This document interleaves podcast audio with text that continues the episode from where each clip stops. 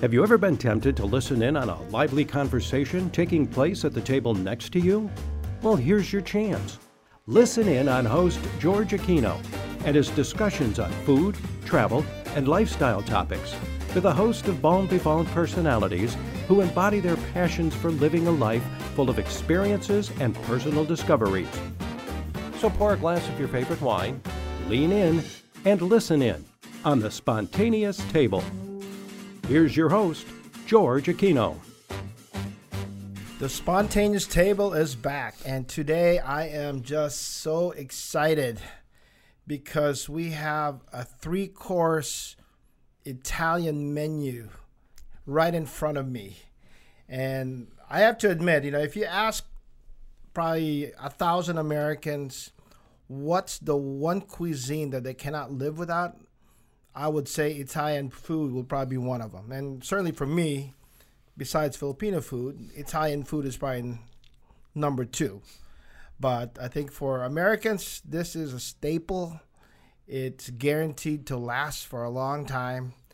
And uh, today I have a very special guest, probably one of the best Italian chefs in Michigan. Uh, actually, recently uh, received an award, but I'll have him talk about that later. But my good friend, Chris Perkey, chef, owner of Osteria Rossa in the Hotel District in Grand Rapids. Uh, welcome, chef. Thank you, George. Great being here. Always great seeing you and hanging out with you. Yeah, I think I feel like I see you every week. well, you always pop in for a little late night octopus. So late night octopus. Now you got my wife hooked on the Negronis and happy hour, so she brings her friends there, and her friends bring their their blind their Match.com dates there. and uh, I, I think I'm just so excited that we have this opportunity to actually share what is going on with uh, Osteria Rossa and really Italian food in West Michigan. So I am so excited that you actually have three dishes here sitting in front of me, and you even brought some vino. And so I think the way we're going to do this is let's do this in three courses. Sounds good. So we're going to talk first about this wonderful dish. I'm, I think I'm quite familiar with it. This will be our first course. This is and, what you made famous, George. You yeah, know? I mean, so, you wrote about this the first week we were open. yeah, so tell everyone what this dish is, and I can see that you have. Well, you can tell them. I'll show oh. it on the camera right there. Yes, this is our braised octopus. So we get four to six pound octopus, a little bit bigger octopus than just the standard grilled one. We braise them in a mixture of balsamic vinegar and a lot of different herbs, herbs and spices, and then we char that to order on a flat top. We toss that with some cannellini beans, a little bit of vertical Paradise Farms arugula, some lemon, uh, some preserved lemon, a little bit of pickled fennel, and then finish it with some aged balsamic. And then, of course, there's a little Calabrian chili oil on there, which is the that's, part you like. that's the one, That's what I love. yes, know? the little spice. So yeah, this octopus is really what I like about it. A lot of the times you get like, you know, especially like calamari. You know, mm. everything is deep fried. Yeah. And that's what I liked about this. You know, it, it's it's grilled to order, and I think I'm going to taste it now because it's. You might as well eat it. You know, it's definitely my favorite dish. Well, it's nice. It still has a little bit of that chew in it too, so it's still got a little texture to it, and um, and it's just got that little spice from the Calabrian chili, the acid from the preserved lemon, and then a little bit of hint of the freshness from the arugula. Mm. Wow. I can talk for a while if you want to finish. Yeah, because that's, uh, that's, a big that's a big chunk of octopus there. Tell us about the wine. So yeah, I got a little Suntory uh, Pinot Grigio from Venezia. Uh, nice little summer wine, and you know it's always five o'clock in Italy, so I mean it's never too early to have a glass of wine, have a little mm. lunch, and uh, sit down and talk and do that. So uh, we'll especially say, in the summer, cheers. We'll say cheers, yeah. Chin, chin. light Pinot Grigio go with your octopus perfectly. Mm. So, chef, let's let's talk about your background. You know, tell us, tell me about your childhood. Um, I grew up in Waukegan, Illinois okay. just north of Chicago. North uh, Shore. Uh, North Shore. Um, yep. And basically, when I, I, started working at a restaurant when I was 12 years old. And started working in the dish room, illegally. Bussing tables. No, it was friends of my family, and you could do that back then. They just gave me like ten bucks a night, and with, the restaurant was only open on Friday and uh, Saturdays, and it was a bar the rest of the that's week. That's like the best hours for a so, kitchen. Yeah, so that's what they did, and um, I had a paper out during the week, and I did that on the weekends. Well, my parents came in for dinner pretty much every Friday and Saturday to pick me up and drop me off and such. And so um, they would meet their friends and they'd be sitting in the bar having a drink after work, and I'd usually put the ten dollars I made back in the pinball machine at the night. so they kind of got free labor. Those were the time. So, days, yeah, you know, right. when you actually go to a game room and, yeah, play and pinball. spend your money. So um, I did that. Uh, after I graduated high school, I moved downtown to Chicago, and I was really fortunate to meet some really influential people in my life. And obviously, the first one I started at a little place called Convito Italiano, which I don't know if you're, you were a Chicago guy, so you understood that. But I was right on State and Chestnut, and they had the largest selection of Italian wines in North America. Well, I was a little 19 year old punk, and uh, I think I think drinking age was 18 back then. no, it was still 21, Oh, but it wasn't in Convito. It was it's Italy, It was- so it was, it was 19. there's no drinking age. there's no drinking age. Yeah. So I happened to meet a gentleman by Mar- name of Marty Tiersky who taught me a lot about Italian wines. And so he left Convito and actually went to Spiaggia. And about we be- had become good friends, so he called me about three weeks later. He goes, "You need to come over here." So uh, in Convito, did you work as a server, as a was cook? no, actually, what I we, we had a store downstairs, so I worked in the deli during the day, and then at night I went upstairs and worked in the kitchen, and uh, so I just basically worked salads, you know, the garde manger, and I'll tell you, the chef was one of the meanest people I've ever met in my life. You could not speak in his kitchen ever. If you even asked the server a question, he was throwing a saute pan at you. yeah, chefs these days don't Uh, understand that. No, no, Yeah, nobody I, gets yeah, that. I, I'm from that background too. I, I, did- I had worked with French chefs that would throw Yep. plates at you Yes. and the wall. that things owners go were wrong, afraid right? of him. Everybody was afraid of him, but Correct. he was very talented, obviously. So Marty went to Spiaggia, and he actually um, told me I got to go over there, and that's where I met Tony Mantuano, and he has been a friend and a mentor ever since then. Um, I was at Spiaggia with him for about a year and a half, Wow. and I left there with him to open Tutto Posto, and I was there for about another two years after that. So I've just I have more respect for that man than just about anybody on the planet. So for those who are not familiar with Spiaggia, I mean, this is this is like the EMP of Chicago, right? Yeah. You know. So tell us about Spiaggia and where it's located. What are you looking at? What's the food Oh. like? So Spiaggia, um, there's Spiaggia and Cafe Spiaggia. They're both in the one magnificent mile building on the corner of Oak and um, Michigan, basically across the street from the Drake Hotel. And Spiaggia means beach in Italian. So they have 40 foot windows in their dining room and every and stadium seating. So every seat overlooks Oak Street Beach, and it's just gorgeous. I mean, the restaurant is to me still the most gorgeous restaurant I've ever been in. Um, and it's really traditional, classic food, but it's ingredient driven. And that's what was drilled into my head all those years with Tony is about ingredients. You cannot make great food with mediocre ingredients. It just doesn't happen. So the plates are simple. It's very pricey. You probably might want Yeah, to take out a second mortgage on your house. Third mortgage. Yeah. but um, Wife included. Yes, exactly right. But um, it's worth it. And you know, you can go to the cafe and have lunch in there. Uh, my wife and I actually just had lunch there uh, about a month ago, and it's just it's uh, amazing what they do there. It's it's so um, classic. The pastas are perfect. All the ingredients are just the best that he can find. If if he can't find it locally, he obviously imports it from Italy. But um, it was it was an unbelievable experience working there, and he it was such a change from the chef I had worked for because Tony is the most mild mannered, Oh, is he? down to earth. I've never met him, you know. No, he's so he's so shy. Um, but you know, funny story. One night we were he was expediting the posto, and we all had our hats on backwards in the kitchen, the posto baseball hats, and uh, so he turned his around backwards, and we're like, "This is Tony. What's he doing? Man, this is like this is silly." And uh, he started calling out all the orders like Elvis, and we were dying in the kitchen. We were it was so funny, and he just it, you- when you get to know him, he's hilarious, and but he's just he's not one of these big showy chefs that you see on TV nowadays. He's just really talented, really nice, and really cares about his employees. So how long did you work uh, for him then? Uh, It was about almost four years between the years. two restaurants, yeah.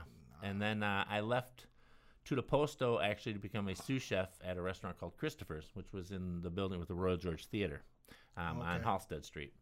Um, they had been um, doing a lot of catering and some things like that, and I was kind of helping him out a little bit.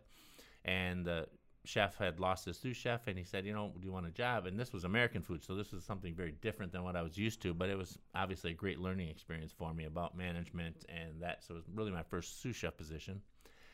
About a year and a half later, it turns out he left the chef, and they offered me the job as the chef, and I was like, Wow. I am not ready for this. I was 26 years old, 27 years old in downtown Chicago. And you didn't you didn't go to culinary school, really? Nope, this I is never- hard knocks, This right? was all just hard knocks, and I, you know, there's no internet either, so I just read books like you would wouldn't believe, and I built a, a nice relationship with a lot of cool chefs in town.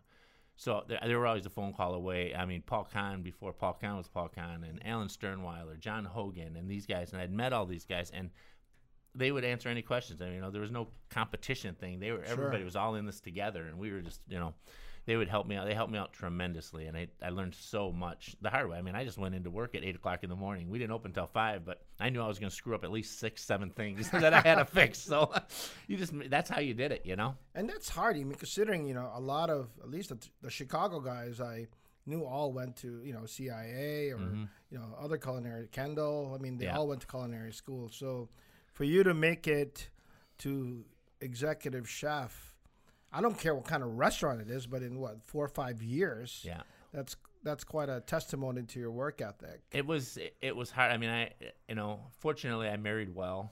'Cause You know my wife very well, and I, I mean, she's Too in well. the, yeah, she's in the business, and she just knew what she was marrying. She knew so, it was somebody who was really dedicated to it. I've never really ever wanted to do anything else in my life. I found what I like. I love cooking. You know how much I'm in the kitchen anyway, still to this day.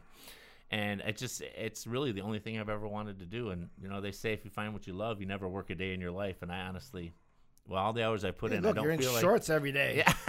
Even in the winter, you're in shorts. hey, I've never met a, a chef who was in shorts every every day. You got to be comfortable back Yeah. there, man. You got to be comfortable. we, we live in the Midwest. You know? Just got to remind you, we're not we're not in Miami. yeah, nah, I know, right? I, I think I'd die in Miami. It's too hot down there, man. I couldn't do that.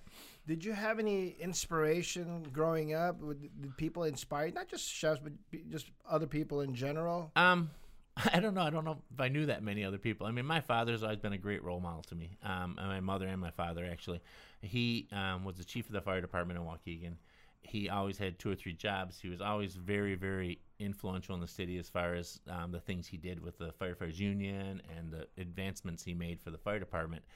And he had a great work ethic. And I think that growing up is what put that installed that in in me and I like to think I've done that with my children. They all have great work ethics. They they're at Ferris State. My two boys and my daughter's going to be attending Grand Valley this year.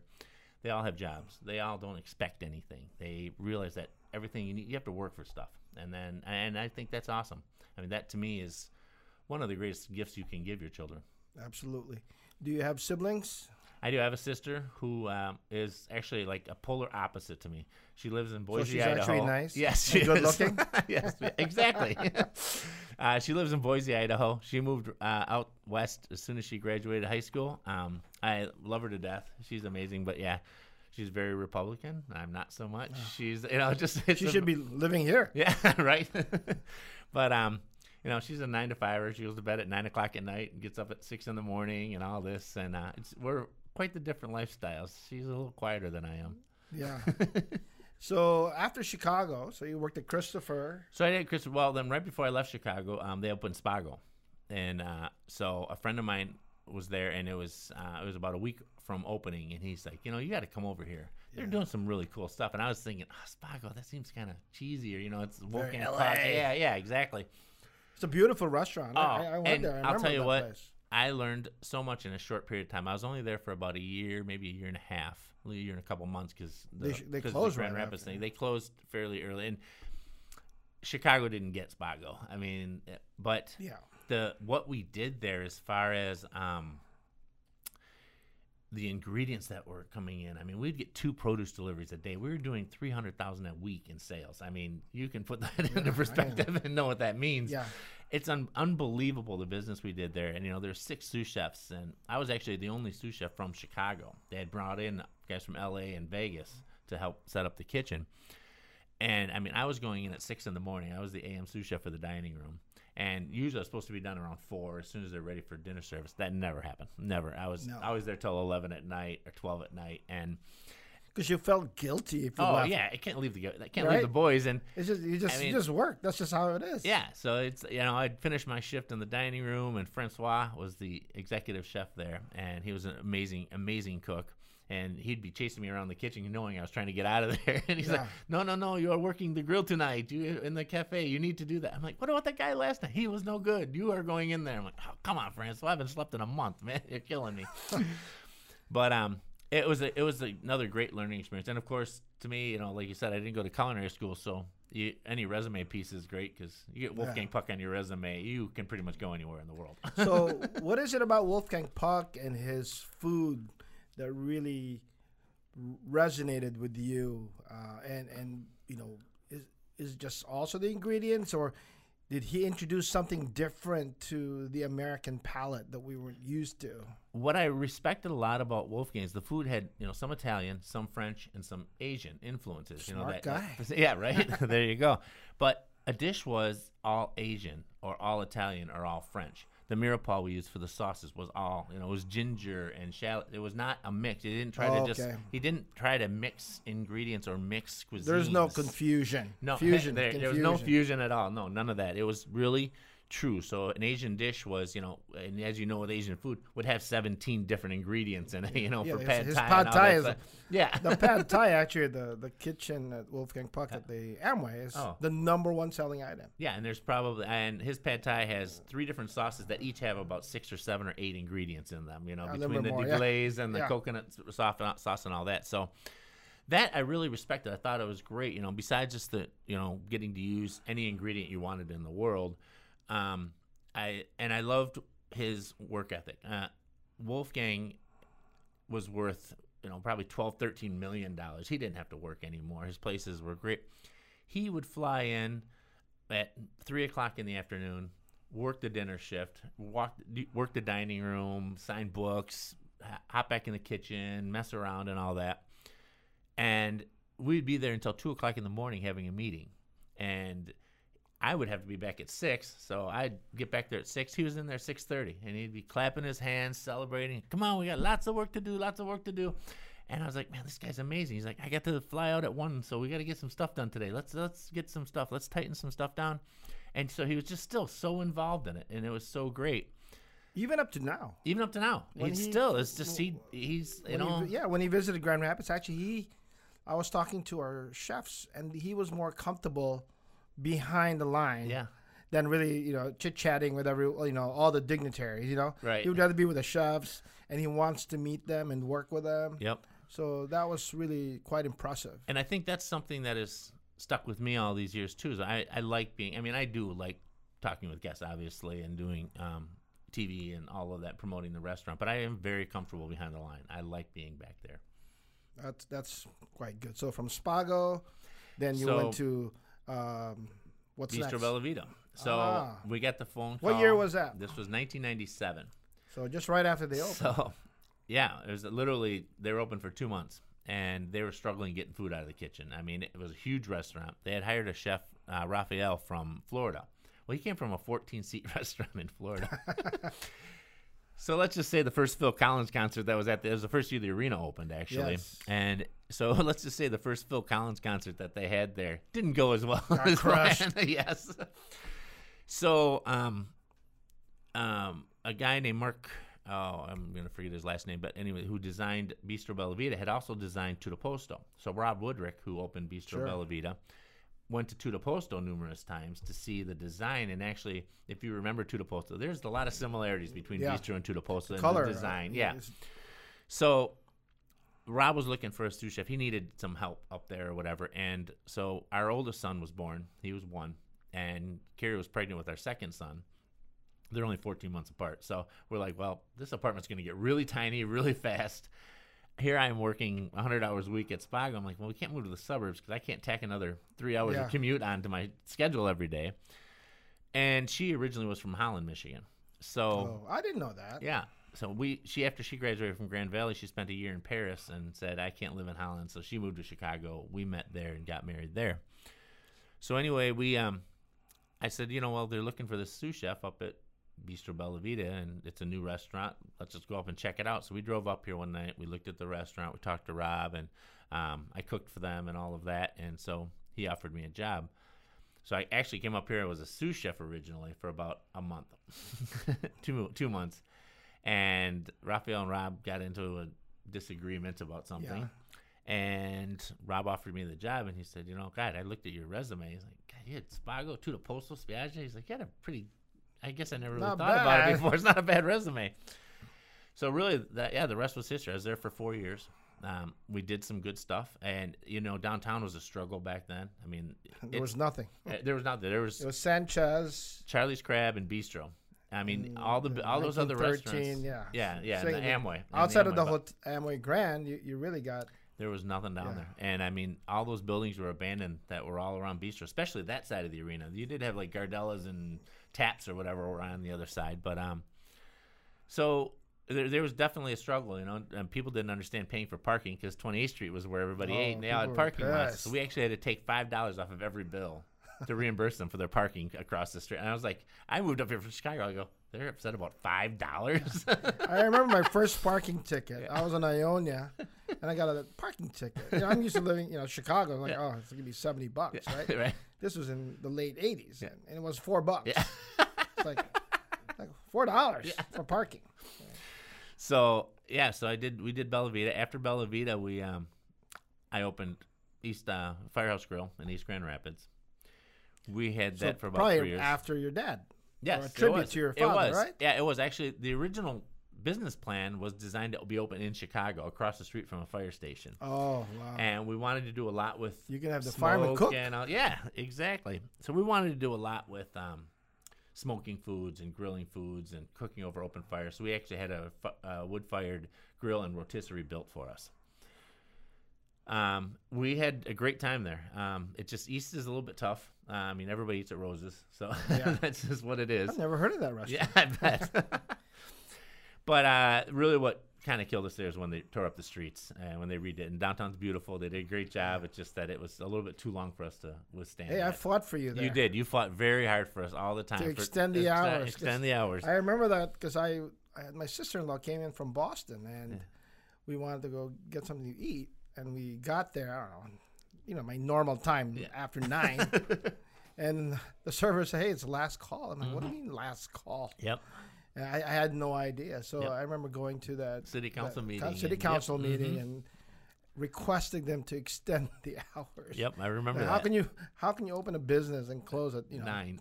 nine Especially a with, restaurant. with with alcohol? Yeah, right. So we did, and I mean, I learned a lot there about running restaurants and such. Um, after we closed that, um, little stint at Sierra Room, but that was that street was really changing, and Sierra Room had already changed a lot and everything.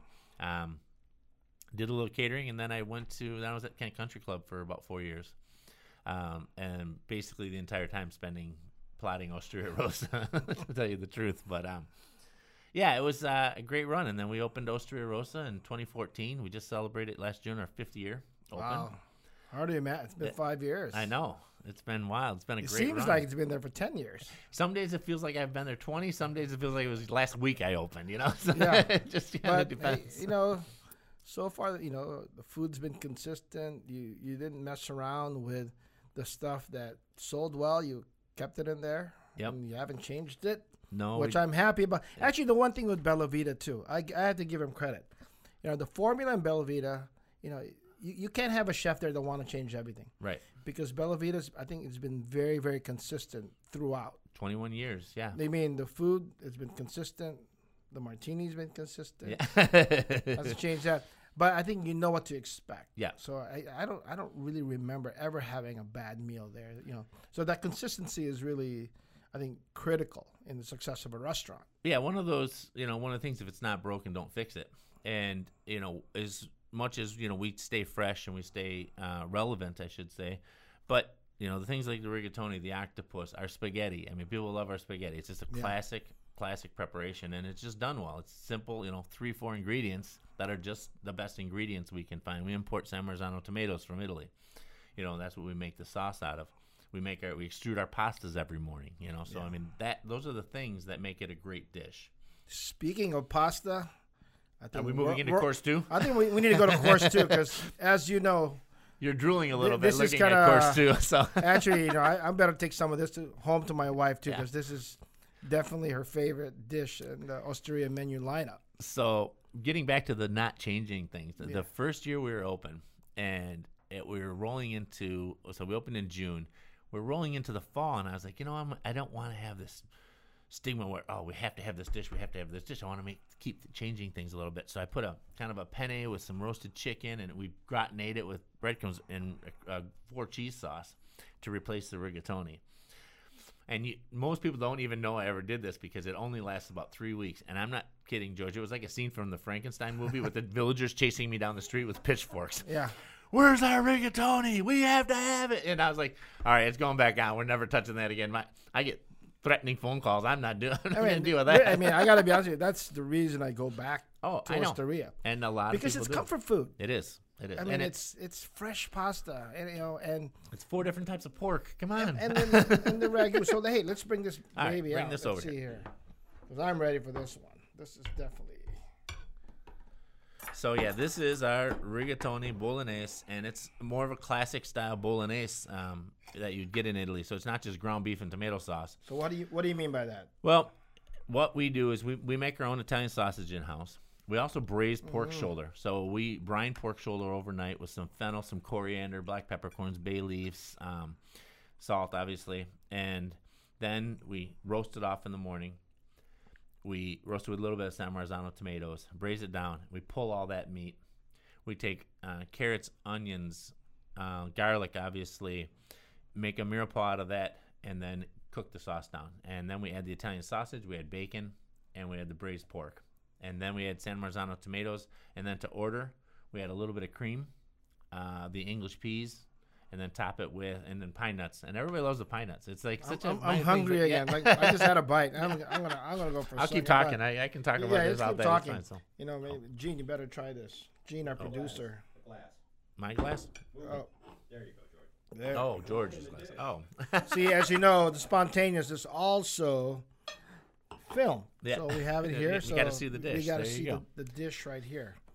So your pasta, you make it every day. We do. This is all your pasta. Yeah, every every single thing. We have a we actually have an extruder that we imported from Italy, and it's a brass die extruder. Now a lot of people don't realize this, but to my knowledge, we're the only ones that have one in the Midwest besides outside of Chicago.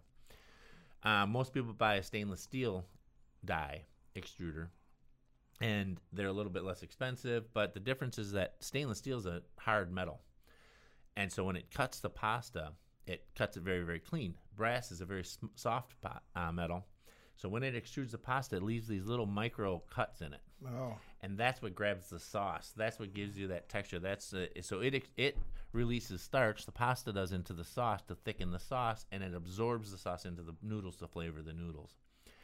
So when people say they make fresh pasta every day, the the trick though is that we actually make it uh, one day for the next day.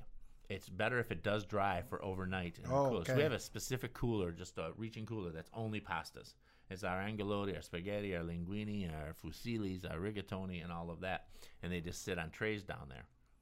So it's actually better if it does dry out overnight a little bit. It gives it a little bit of more of a firm bite to it. okay. So, you know, all of us at one point probably make our version of a tomato sauce, an Italian tomato sauce. So, why don't you walk us through really the steps to making a good tomato sauce? Buy great tomatoes. You can actually Okay. get San Marzano tomatoes. You can get them at Russo's. I think even Meijer's has um, the Cento Yeah. brand of San Marzano. They're certified San Marzano. Yeah, you got to make sure it's certified because there's a lot of kind of fake, is. Yep. fake uh, San Marzano, right? And the so what, what difference- is it? What's the difference? because San, uh, San Marzanos are grown at the base of Mount Vesuvius in Calabria, and what that is is that the pH and the soil just change it. it gives it a sweetness. The San Marzano tomatoes themselves are a plum tomato, but they're a very thin-skinned plum Mm. tomato. So you get a real sweetness out of it. We don't add, we never add sugar to anything. Number one, I, I that was one of my the weird things when I moved to West Michigan. The Yeah. pizza sauce here. What is with all the sugar in the pizza sauce up here? It's like the Italian MSG. Yeah. you know, Italian American MSG. Everyone add a little. I mean, okay, so I mean, why is, isn't that normal in uh, No, Italy? No, I don't think anybody adds sugar to their tomato sauces. I think that you get a uh, you get a ripe tomato. You I don't know what kind of sugar in it. Italians I've been hanging out with, but we got a little pouch like you know, like Wolfgang's got Yeah. a little pouch, right? About- yeah, there you go. So our our tomato sauce is so simple. We crush San Marzano tomatoes. So you you get it, take get it out of the can. thing, Take it out of the can. Crush it through a perforated pan. We add chopped garlic, so- a little bit of chopped onion, oregano, and a teaspoon to a tablespoon of chili pepper flake. That's all that's in our um, sauce. So do you saute the garlic and the onion Nope. first, or you mix it all, all in there? raw. It's all raw because then it gets cooked to order. When we make our spaghetti, uh, we'll add, when we make our spaghetti sauce, we add a little bit of red wine to the pan, the tomato sauce, and the spaghetti, and then we top it with crispy garlic. So we actually take slices of garlic, soak those in milk overnight, and then the next day Oh. fry them in olive oil. And it gets them crispy, and it takes the bitterness away to them, and you get a real nice, sweet, gar- crispy garlic. Is that what it, the milk does to it? Yeah, it oh, takes, I've never it, it- tried it that. extracts that um the the bitterness out of the garlic. Oh, because I always do it Asian style, just throw it in a hot wok Yeah. and, and just fry it and take it out. and that, I mean that's fine if you're going to cook it like that too. But we want that we feel that if I if you slice garlic and you try to do it to order in a busy restaurant, you're going to get inconsistencies. They're going to burn some, they're not. But if you're doing it in a controlled environment, prepping during the day, you get a nice consistent product every time. So really, so you, you put the garlic, the onions, the oregano, all in In the sauce, in the sauce. Yep. Then you just heat it. and then we just heat it to order. Yep. Wow, So, yep. that's- That's that's it gets you that freshness. It's That's it's simple. nice. It is. It's so simple, and I mean we don't cook it down. Uh, I actually think you cook a lot of the flavors out of the tomatoes when you're cooking it down when you make it. Because you know people brag about, oh, this sauce been cooking for Yeah, ten hours. I know, right? But you know. I, I've tried it both ways, and I can't tell the difference. I, I can make something for forty five minutes and it tastes good. right. Yeah, I don't. I don't really believe in that. I think you want to taste that freshness of a tomato. and It's it's pomodoro sauce, you know. So Yeah. that's what we're that's what we're looking for is that real freshness of the tomatoes. So, pasta. Pasta. Okay, so at least the way I do it, you know, I put the pasta in the saucepan after I drain it mm-hmm. straight. So, is there are there tricks to cooking pasta? Um. Is that the right way, or Yeah. No. I do, mean, there's do people rinse their pasta? No, you don't rinse the pasta. just you never rinse sure, the pasta. alright? No, never, never chill the pasta. You really want to use it hot. You Straight out Same, the- same thing as cooking risotto. Uh, I would never pre-cook my risotto and then warm it to order. That's if you come to our restaurant if we're offering it. Like I don't do it on weekends because we don't have enough oven Time. space to do it because it takes thirty minutes. When you pre-cook risotto and you cool it and then you try to warm it to order, all those starches, the whole key to great risotto is as that rice is just releasing the starches and you keep getting creamier and creamier and creamier. You don't ever add cream to it, you're just adding s mm. the broth to it. It gives you a creamy, cheesy consistency. You stop that process. That's why you never add cold liquid while making risotto because you keep Yeah. seizing up the starches and you're getting a gummy risotto okay. rather than a nice chew in the rice with a nice cream sauce going on. Same thing with pasta. Our, we have two different recipes really for our dough. Um, the extruded pasta is simply um, double zero flour, some semolina, water, olive oil, and salt. No egg. And that's what we use for all of our different variations depending Sure. on which die we're going to use. And then for our uh, rolled pasta, which is like our pappardelle, our fettuccine, our um, agnolotti stuffed pastas, we that's an egg-based pasta. So we use egg yolks, semolina, uh, double zero flour, uh, salt, and a little olive oil and water in that. But Does, does that water make a difference? um, it does, and it does because that's where you're getting that gluten. That's what, kind of where it gives you that flour and water is what develops the gluten that gives you kind of the stretch and the bite in the Mm-hmm. pasta. So it does make a difference. Do you make gluten free pasta? We do. Um, there's so many great gluten free. My cooks will kill me because it's uh, it's Yeah. kind of a pain, and I'm not gonna lie. But No, I'm really. Everyone in the back of the house, like, if, if I see that GF again, like, like, oh my gosh, stay home, right? there's some really great um, gluten-free flours out there now um, that are you know one to one ratio. So they basically whatever you would use for regular flour, you can use the gluten-free flour for. So we make it. Um, that is more of a, we use an egg base in that, uh, a little bit of water, and then the gluten-free uh, flour, and then we just roll it out to like a pappardelle. And we keep it. We usually keep five orders around. It lasts about two days, and then it gets so dry and brittle, it's really not useful anymore. But uh, so we do offer that. And we actually have a separate pot of water in the stove because obviously you can't. Yeah, I drop, see that. Yeah, Yep. big pot there. You can't It's- drop the gluten-free Do pasta into change, the gluten do, thing. Do you so- change out water at all? yeah. So there's one pot. Well, the big the big pot that we cook our normal pasta in has four different compartments, and Yeah. we have another pot on the side that we just keep fill, that keep at a boil, and we keep filling that one to keep refilling it. We don't want to change the water during the course of the night because actually, when we make cacio pepe, that's what you want is that starchy water to make the sauce out of. So we don't change that during. We just keep refilling it because obviously, and I'll tell you, there's been nights where we've done 130, 140 pastas. By the end of the night, that's almost pot of choux. There's so much flour in that Yeah. water; it's like pretty thick in there. Hey, why not? yeah, right. You know, so, um, yeah, we we do gluten free pizza, gluten free pasta.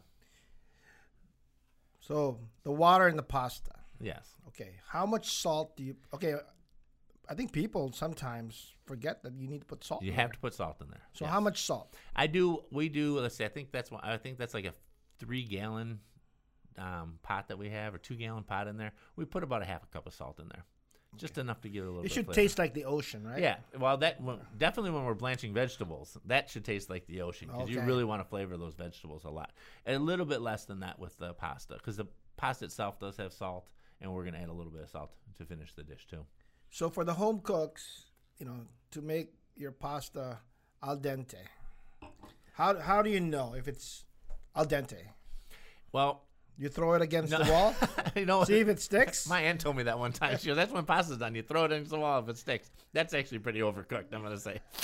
Um, it's it's just gonna vary. It, var- it varies on what you know. If you're drying by if you buy dried pasta, it's gonna vary. Everyone's different. You know, the Kekko's different than La Barilla, and so you, you really just got to pull a piece of pot, a noodle out and take Taste a bite it. out of it. And you want it to be slightly underdone at that point because you're going to add it to the sauce, Sauce, yeah. and let it carry over.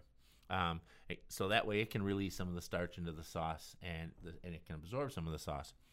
But uh, there's no set time or anything like that. And pretty much in anything in cooking, there's Yeah. just so many you got different- variables. And yeah, you know, and make sure you got enough water, right? Yes, and you should definitely it, you should never lose the boil. So you got to make sure you know if you're going to do one pound of pasta, you need two gallons of water, and it's got to be at a really good boil. Put a lid on it, salt it, you know, put a half a cup of salt in there, bring it to a rapid boil, and then drop your pasta in there. And I know I my mother, you know.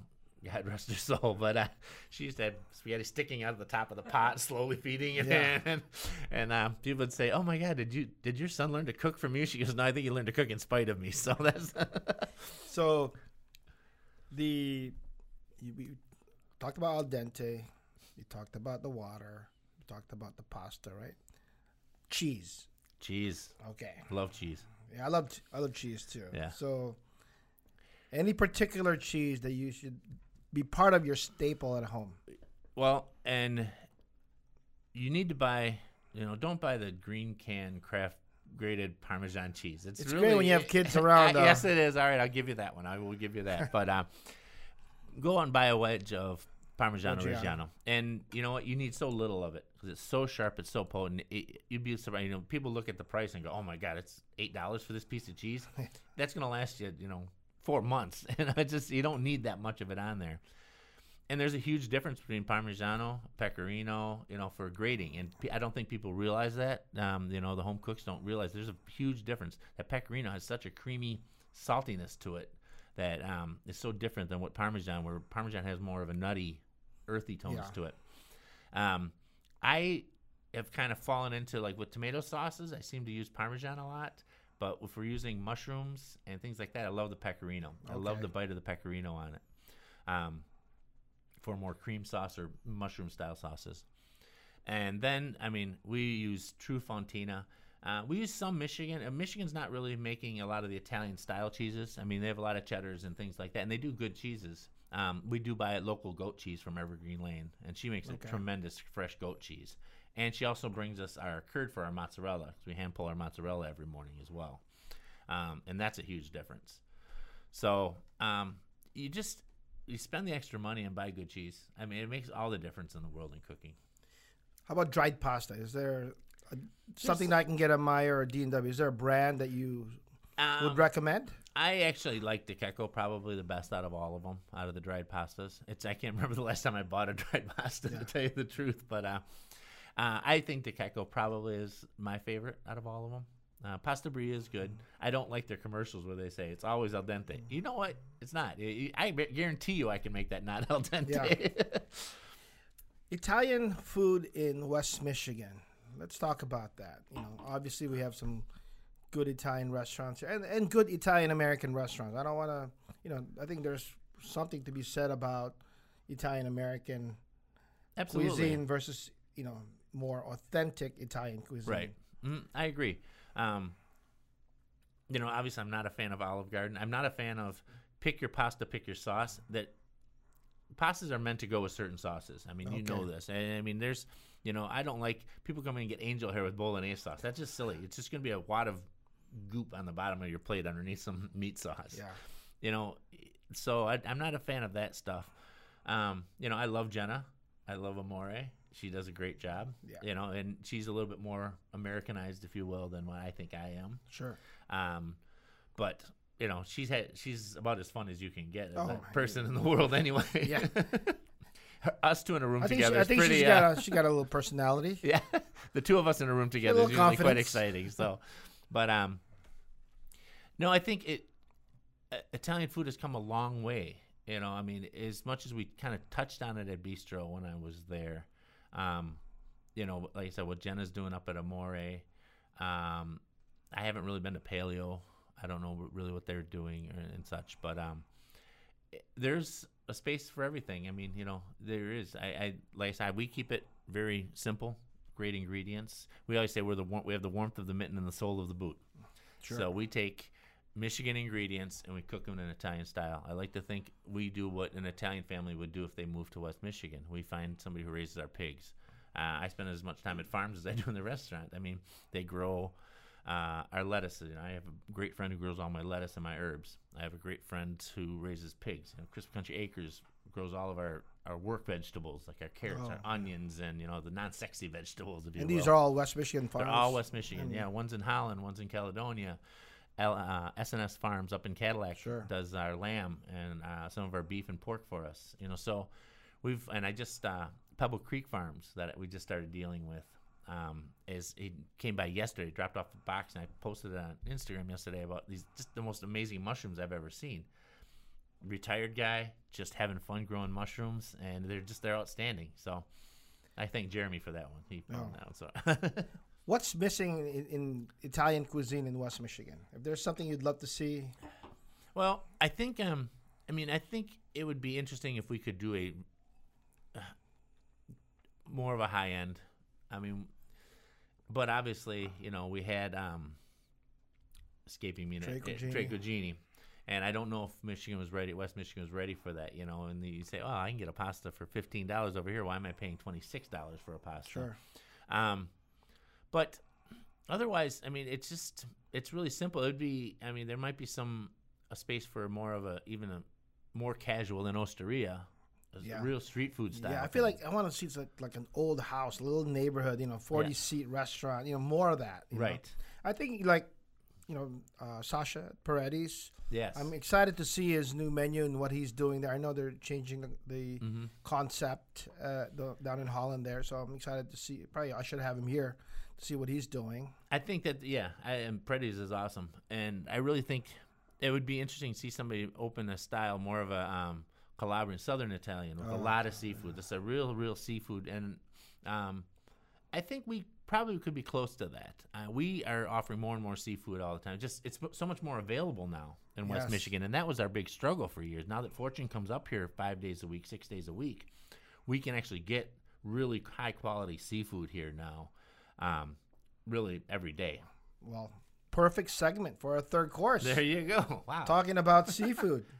You know, People are gonna think I know what I'm doing here. chef. Let's see.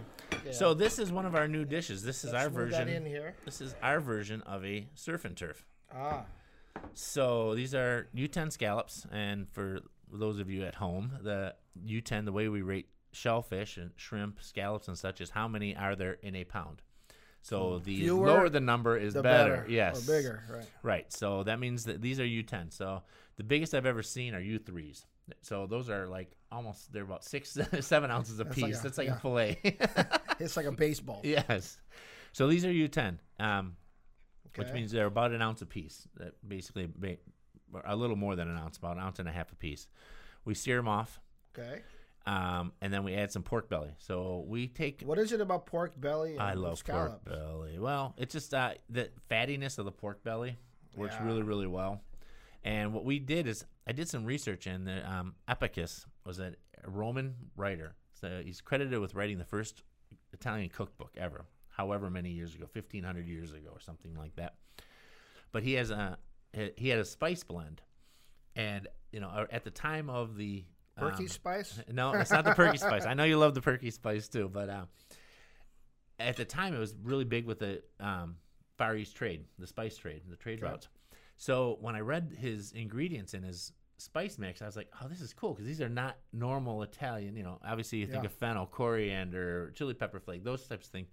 This had a little ginger. It has rosemary. It has cumin in it, and so it's like mm. very different than normal. So we take the pork belly and we cure it with that, with a with a Roman spice mix Oh, and then we roast it in the wood burning oven.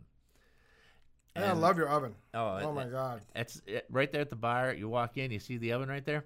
In December, everybody's favorite seats right Yeah, there. Elena in loves July, that spot. nobody, nobody wants to sit there in July It's it's, hot. Just a 900 I mean, degree I, oven. I, I timed your chef one time. So I guess okay, my guess is me like um, a minute forty-five to cook the pizza. He was fifty-five seconds. 55 seconds. Yeah, 900 degrees. So yeah, that Like, that wow. thing that thing And it rolls. was, yeah, it was awesome. So, uh, yeah, so we do seared scallops, and now these are little. So we got some broccoli from Crisp Country Acres. We Mm. Make a little peperonata, charred, charred broccoli. We roast that in the wood-fired oven as well, um, and then add some crispy garlic and saute all that together. And there's some braised greens in there, and then we finish it with our version of an agrodolce. So it's like Italian sweet and sour Okay. with balsamic vinegar, a little bit of maple syrup, so all Michigan ingredients. So let's talk about your menu at Osteria. Has it, has it changed a lot since uh, you opened five years ago? Oh, you got a new menu there. New menu. So yeah, I'm waving it around. I, I'm here. used to this Yes, paper menu yeah. that I've seen forever. Oh, you got a new menu here? So here. my dad built these. So Oh, really? everything that's wood in the restaurant, my dad built. So he tried to retire, and I was having none of that. Okay. So I put him to work. So all the shelving, all that stuff. I wanted the restaurant. I didn't want a bunch of stainless steel everywhere. I wanted the restaurant too to look cold, like yeah. somebody's house. So we built all of our prep tables. Everything's made out of wood, Oh. and um, our cutting boards and such. You know, so it just it's. It, it feels like somebody's house. You know, you see my cookbooks from where I stand at the Yeah, expedite. yeah. They're all my cookbooks are behind. They're all Italian cookbooks, and all the all of our garnishes are out there. Our spices are up on the wall, so it looks like Grandma's ki- kitchen.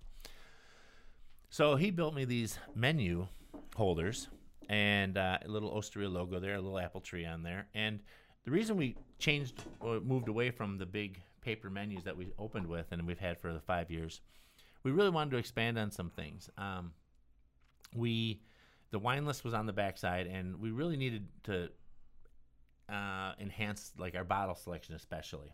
Um, we when we opened, I give you that because Yeah. that's one of my biggest beef. I know, I right? know. I need to be. I need to Uber home from Osteria. if I don't Uber home, then there's a problem with the wine list. Well, and I think we just when we opened, we didn't have any bottle list at all. It was all everything was done by the glass uh, in the true Osteria style, if you will. Um, so we wanted to enhance that by uh, expanding our wine list. And you know, when people are asking you for something over and over again, you know, I guess you only can get hit in the head so many times before Yeah. you go, "Hey, this is probably a good idea." People want to spend 120 dollars on a Barolo. Why wouldn't I offer it to them? So we were very limited as to what we could do with our old menu structure. So we've changed it. We've got menu holders. We've uh, we're opening up our wine list a little bit more. We keep expanding our bottle list. Is it all, only going to be Italian or It's always going to be Italian in Michigan. That's all we've ever done. Uh, when I opened, people told me I was crazy that I had to have California cabs. I said, you know, I could change my list every week and never touch all the Italian wines that there are out there. We do the same thing with our beer program, uh, and it's kind of funny because the beer program very heavy Michigan, very light Italian. Wine list very heavy Italian, very light Michigan. But Michigan's getting better and better. You're getting more True. and more selections out of Michigan wines now, and they're doing some really good things. So what are the uh, for somebody who's never been to Osteria Rossa? What what would you recommend uh, for them to try? And give us the price point so people know what to expect. The entrees are between twenty and twenty-five bucks. Uh, occasionally, we have a ribeye that's twenty-nine. We don't go over thirty. Okay. The pastas, uh, we can get. We have the half sizes. I I love awesome. that. That is like great. Right. So your pastas are you know fourteen for the half sizes, 14, 15, and then nineteen to twenty-two for the full size. Um, what we really like is if you're sitting at a table of four and you just order a lot of stuff and share it. I love the family style cooking. I, I think it gives you the opportunity to taste a lot of stuff. It's how Italians would eat. I mean, they, they want to have taste a lot of different things. You know, get a couple of appetizers, split a pasta between the table, maybe split a pizza, and then get a couple entrees, and you leave very, very happy. What appetizer would you recommend? The octopus. Huh? octopus. Okay. But the meatballs are great too. You've had the yeah, meatballs. I, I do like meatballs. yeah the meatballs- meatballs. Is, are really light, really fluffy. They're gluten free. Oh, Yeah, yep. We keep them gluten free. It's a mixture of pork and beef, um, and then we just put those in tomato sauce with a little bit of polenta on the plate. happy hour. Happy Ah, hour. My favorite brought you a time of the day. I even Oh, brought a yeah. happy hour menu. This is really I I actually ever since I tried it a couple of weeks ago, I've been promoting the heck out of You it have. because it's just amazing. The- I didn't the know you ate that early ever. That's the thing, you know. That's Well, I, I eat all day, but but when this, with this kind of prices though, I'm like oh, I'm gonna eat. You Yeah. know, like for six seven bucks. So tell us about the happy hour at Osteria. So four to six, Monday through Friday. Um, we originally started off with everything was five bucks. You know, like we had- we offered all Sure. our pizzas and Negronis for five bucks. I said, you know, maybe people don't want pizza. Let's expand it a little bit. So now we're offering we have oysters every day for two dollars. Oh wow! Two dollar oysters, all, uh, four to six, and we're gonna do that on Sundays too. So you can have two dollar oysters on Sundays. We're open four to nine on Sundays, so all night Okay. long you can come in and get oysters. Um, we got a few snacks: some Marcona almonds, some potato chips, marinated olives. You can get those for three bucks. All of our Negronis, and we have a very nice little Negroni. We have five different Negronis. Um, all of them are five dollars during happy hour. Done. Yeah. Uh-huh. So know I can wife- get three- three happy. Negronis Yeah, for- for the price of one. Exactly. Uh, we always have a red and a white option um, for five dollars. Uh, wine. What makes a red and a white Negroni? No, I mean red and white wine. Oh. Sorry, yeah. Okay. but we do have well, Yeah, we do have a red and white. We do have a white Negroni as well. Yeah. Yes, that's the ginger beer one with the uh, dry vermouth instead of uh, instead of uh, Campari. We offer a few uh, beer specials for six bucks, the big uh, 16 ounce ones, and a, and a cider. And then we have um, all of our pizzas are either five or six dollars as opposed to twelve. So um, yeah, and then the octopus is seven bucks. Wow. So you're saving some money there. But yeah, we've we've really expanded the menu at Happy Hour, and it, we've seen a uh, really nice response to it. Um, people are definitely coming in, and we're Yeah. seeing it. And you know that's at four to six period, and I think uh, Happy Hour is replacing lunch, the business lunch, where guys like you know kind of Yeah, work through lunch. you and can have a drink, right? Yeah, you leave you It's leave the office extended. at four and go. I'll be gone for the rest. Of, I got a meeting I'm going to go to, and you pop Offsite- into Osteria. offsite yeah, pop into Osteria, have a couple of Negronis, Sure. settle, finalize a business deal, and uh, Get home well, early and have dinner. wife's happy, right? Exactly. It works out perfect for everybody. And then uh, next week, I believe, week. is Restaurant Week. Yeah. GR La- Restaurant Week. downtown restaurants always we always love August 7th. Cuz July is such a slow month downtown. It's always one of our slower months. It's just it's getting better compared to our bistro days when nobody was downtown. At least people live downtown now. So Mm-hmm. you can it's a little bit better, but still and why uh, why would you blame them? I mean, if you're in Michigan, one of the reasons to live in Michigan is spending all your time at a lake somewhere. Sure. You know, I joke about it. Say the one great thing about Michigan is here I can drive an hour north, and I'm in the middle of nowhere on a lake on our boat, having fun skiing and all that kind of stuff. In Chicago, when I drove an hour north, I was at Wrigley Field. So it's I had still another six hours to get Yeah, somewhere. exactly. But um, what are you offering for Restaurant Week? um, well, let's see. I got a menu here for Oh. that too. Look at this. Um, That's a big menu for Restaurant week. well, Week. so what we did, and Okay. we, we experimented with this last year. So you get two courses for twenty five dollars. ah, okay. But so we offer certain selections of appetizers and salads for, and then your second course is an entree, and we have a list of certain entrees, some of the pastas and a chicken, a trout, and such. But then we also uh, offer um, enhancements. So for an extra two dollars, you can get the octopus, you can get a burrata, you can get a gnudi, okay. and for certain different add-on prices, you can get the duck, you can get a ribeye. So I mean, the ribeye is Yeah. only an extra eight dollars. So for really for thirty-two dollars, you can get an appetizer and a ribeye. Uh, this is USDA prime, dry aged in our basement. I mean, for thirty days. So there, it's still a great deal. So you have two courses for twenty five dollars, right? Yeah. Okay. And then and then for five bucks, you can get a dessert. And for ten bucks, I'll even get you a couple glasses of wine that I'll pair with the courses you choose. So Okay. so it's. right, I mean, it, it. We had great success with it last year, and I think people like the options. And Restaurant Week's designed to promote your restaurant. And you know, I think and, for people to come, you know, visit these restaurants. right. I think some people try to you know cheapen their restaurant a little bit Yeah. so they can make money. And you, why want showcase? This is the best marketing you can get. I mean, you know, it's we're not even actually paying for the marketing. You're just getting people in to see what you do. So I don't like to change what we do. I want people to really see Experience what we do, that. experience Osteria how it's supposed to be. Well, I'll definitely uh, have to make it. Can you pay for my Uber home? Yes, I If can I drink more your than Uber. one bottle of wine? yes, I will pay for your Uber home. Chef, you just recently won an award. we did. And I'm very, very proud of this. Yeah, well, Tell us about it. So uh, there's a rest. There's a magazine out of New York that's called National Elite, and they rank the top ten restaurants in every state. And when I was first notified about this, I was kind of like, "Huh, who else is on this list? Is this a cheesy thing?" You know, you, you, Yeah. you got to question it sometimes, but it's not. It's uh, it's truly legit. So yes, we uh, along with Terra, we're That's ranked top ten, in, and we're the only two in Grand Rapids. That's great. Uh, everything else is in Detroit, all the other restaurants. Um, but yeah, we're one of the top 10 restaurants in Michigan. And, you know, you look at the list out of Illinois, it's Alinea. It's our, um, our RPM. I mean, it's Sure. it's the legit Purple- restaurants Purple- down there. Purple Pig Purple? Pig is in there, Yeah. you know, and we love Purple Pig, you know. They have a Um, new spot, right? It's- yeah, they opened a bigger. that? Yeah, yeah. last time I ate there, you could barely move in that place. Yeah, I it mean, was tiny. but It was Banos' birthday yesterday. So. Oh, is it in the same location? No, it's uh, Oh. they, it's right down the street. It's yeah, like a block away or something Oh, like okay. that. That they, I haven't been to the new location, but I've read some stuff that it's really nice and people are digging it. And I'm sure the kitchen was so tiny in that place. I'm sure Oh, the cooks are loving it. Large. There was no wasted motion. you no, there it was not. It And was like, I think once you got to your station, you were pretty much there for the and night. they're doing like know, six, seven hundred covers oh in yeah, one day. you know. unbelievable how busy that place is. So when you found out about the award, did you, you know, pop some prosecco? We and did. We party down yes, at, at, we did. with your uh, staff. Yeah, I, I'm very proud of our staff. You know, Bill Yeah, of been course. with me since day one. He's Yeah. my chef de cuisine over there. Just does an amazing job.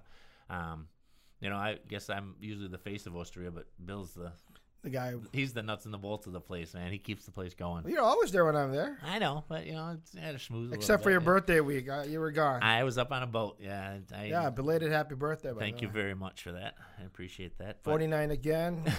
yeah, I gave up on 29 a few Yeah. years ago. Yeah, stick with 49. I like that. That's good.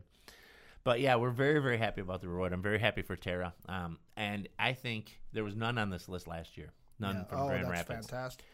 I think it shows a lot of how far West Michigan has come dining wise. You know, just our food scene is killing it right now. I mean, Yeah. you know, there's so many talented chefs out there, um, and we get along, which is really fun. Yeah, that's what's amazing. You know, That's what changed just- from when I first moved here. All the restaurants out there in competition with each with each other, and now it's like, man, Jeremy and I are great friends. I mean, you know, I call him about something. I'm like, you know, I need stinging nettles. Yeah. I got two bags for you. Yeah, he's that a great never guy. happened. He's an amazing guy. You know, Luke down worked for me at Osteria. Oh. Luke worked for you. I Yeah, didn't know that. he, he he helped us develop our pasta program when we opened. Ah, So you know he's at reserve. He does an amazing job. Um, it just you know my old GM from Iron is at uh, Terra now, and Clark is over at Terra. I Oh, mean they're okay. just they do a great job. You know, That's and it's just really really fun. And obviously you know how do you not like Jenna? You know, I mean, we did a great dinner together. You were Yes. at that thing. So I mean, it's really it's really fun because it's we love to do collaboration dinners together giving back to the community supporting local charities um, you know my buddy chris weimer we're going to come up with something here soon okay. uh, over at linear he just opened that you know just it's really it's fun it's getting more of a chicago feel we're actually a big city we're almost Yeah. a big boy city now you know That's great. So, chef, my last part of every show. okay You see this little round thing here. I'm gonna grab it because last time I forgot about it. Ah, I, I knew I knew you were getting yelled at about that before so. Yeah, Gene just kind of yelled at me for forgetting. but I had this spontaneous table wheel that actually Uh-oh. engineers at the Amway Grand made for me. So you get two spins, and we'll talk about it. Hopefully, some of it, something you know, your wife won't be disappointed. oh boy uh, Spin one hard. thing one thing i excel at is disappointing my wife so that's all right so Let's see which category here. oh, easy. Oh my God, food of all things. Favorite food ever. pizza What kind Chicago of pizza? deep dish pizza. Ah. Actually, all right, I take that. I love Chicago deep dish, but there's a place in Waukegan called Quonset. anytime any of my friends from Waukegan come up to the restaurant, they bring me frozen Quonset pizzas. Ah. and yes, that is So you probably like my the- all-time favorite. It's a real thin. It's almost a New York style. Love their pizza, and that's a Waukegan staple. It's been there for. I tried. Never, I never tried it. It's hey, bring me one of those I will frozen. I will bring you a It's frozen, one next time I come in. I'll bring you a frozen one back. But yes, that is my. That's my. I cannot go to Guilty Waukegan pleasure. without without Yeah. eating Quonset pizza. One more spin, chef. One More spin. Uh, Food again?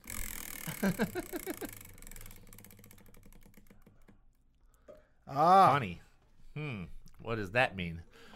do you have any embarrassing moments that you want to share with us? Oh my Or lord. should I should I call your wife and Yeah, ask her say, about it? Or, you, or actually, your kids, your kids my probably have a kids lot more. Probably know. So, um, embarrassing moments. I don't have one yet, but actually, I'm doing a charity charity baseball game with the Tigers at Comerica Park. Oh, wow. On September 18th, and so uh, that'll probably be a, a very embarrassing moment. Yes, I can. You're actually gonna play baseball Yes, I haven't played baseball since eighth grade. Is So- it going to be like fast pitch or? I don't know. I I don't know how this is gonna work out, but I definitely got to get in shape. And uh, you know, when I was 28, Just make it to first, will you? well, so Don't pass is- out. Funny thing is, when I was 28, I hit a dock water skiing and I shattered my left leg. Oh. So I kind of have a little limp when I run. So I don't run real well anymore. So my son, who uh, very proud of, but he set it broke a 22 year old record at Jenison High School for the 4x400 and is lightning fast. Both my boys are very very fast. He goes, Dad, you're gonna play baseball? He goes, you could hit one to deep left. Not that you could, but if you did, they would still throw you out at first. I'm like, true. you are not a nice kid, you know that? It, it's going to be quite hilarious. Actually, I'd love to see that. It'll, it'll, I'm sure you'll see lots That'd of posts back- about it. There'll be lots That'd of posts be a lot of posts it. there. Yes, uh, but I get a I get a Tigers jersey with my name on it, so uh, That's I can't beat that. That's fantastic. But I don't know. There's been lots of embarrassing moments. I'm 52 years old, so I'm sure that there's a lot of them that uh, I've had happen to me over the years. And but uh, it's all it's been a great ride. It's been a I good don't ride. I don't really regret a single thing. I mean, I love making my ten life. bucks a night. Yeah, to making ten dollars a night to making five dollars a night. So there you have. it. Here's a life of a chef. That's the life of a chef. I was texting Jeremy yesterday and I said, Congratulations on your promotion, you know, and Yeah. at running Essence now. And I said, I want to be you when I grow up. And he goes, No, you're crazy. I want to be you when I grow up. I go, No, you're too young to be gray like me. He goes, Oh, it's happening fast. I go, Well, that's the life we chose. Your you know? hourly rate just went down, Yeah, right? exactly. Tell chef. Yeah. But Oh, chef, it's been a pleasure. oh George, thank, Thank you you so so much. much for bringing my favorite dishes here. Yes. Uh, as we mentioned earlier, you know, Italian food's here. It's here to stay. It is. And we have some amazing restaurants here in Grand Rapids. But especially thank you to you and congratulations on your award. Thank you. And we look forward to having you back. You know, when you maybe when you have a new menu and your new wine list. There we go. I'll bring you. Okay. I'll bring you some bottles next time. All right. With this. Thanks And a the lot, frozen George. pizza. And a frozen pizza. All right. Thank you, Thanks, chef. George. Good seeing you, man. You have been listening to The Spontaneous Table with George Aquino, the program which allows you to listen in on lively discussions about food, travel, and lifestyle topics. Please join us again as we set you next to The Spontaneous Table.